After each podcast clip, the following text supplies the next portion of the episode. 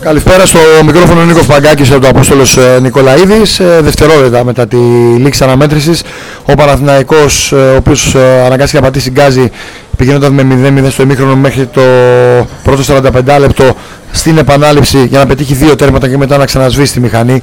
Τυπική διαδικασία του τελευταίο 20 λεπτό συν τις καθυστερήσεις 25 λεπτό.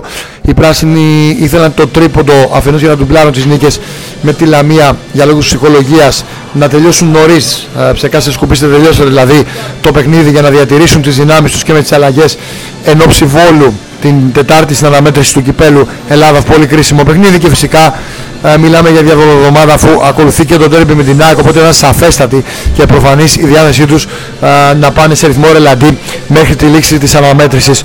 Ήταν από το μικρό που παραλίγο το κοιτάξει ο Παναθηναϊκός, είχε 12 τελικές ο Παναθηναϊκός, 2 ο Παναιτωλικός, 5 τελικές στην εστία, μία ο Παναιτωλικός, μία απόκριση του Παναθηναϊκού στους 3 ο Παναιτωλικός, 0 δοκάρια, 2-0 τα offside και κατοχή της μπάλας υπέρ του Παναθηναϊκού.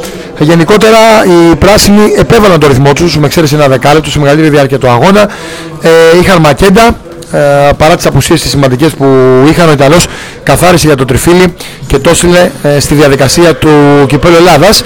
Χρειάστηκε να γίνουν δύο λάθη, ένα από το Χουχούμι και ένα από το κέντρο της, που έκανε πέναντι στο Ράιτορ, εκτέλεσε ο Ιταλός.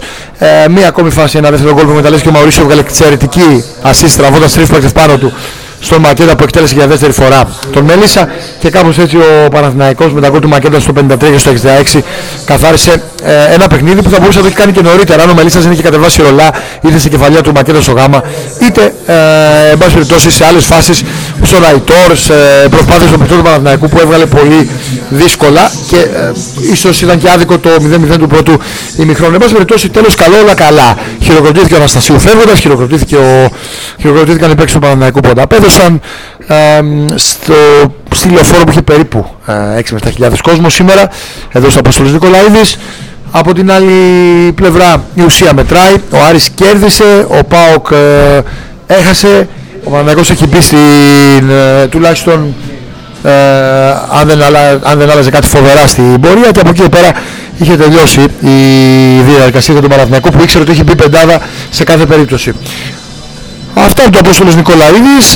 Η επόμενη μέρα έχει σημασία, ο Παναιτωλικός που σιγά σιγά θα αρχίσει μετά το Derby να σκέφτεται και τα μεταγραφικά, είναι νωρίς ακόμα.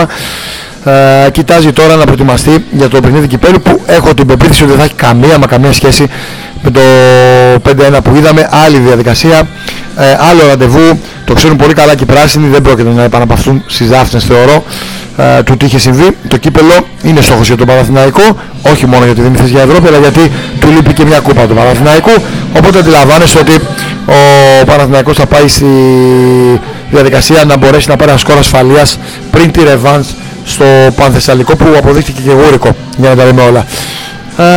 Αυτά πάνω κάτω από τον Νίκο Παγκάκη και την ανάλυση, αν θέλετε, της αναμέτρησης του Παναθηναϊκού, του Απόστολος Νικολαίδης. Να είστε όλοι καλά και να έχετε μια υπέροχη συνέχεια.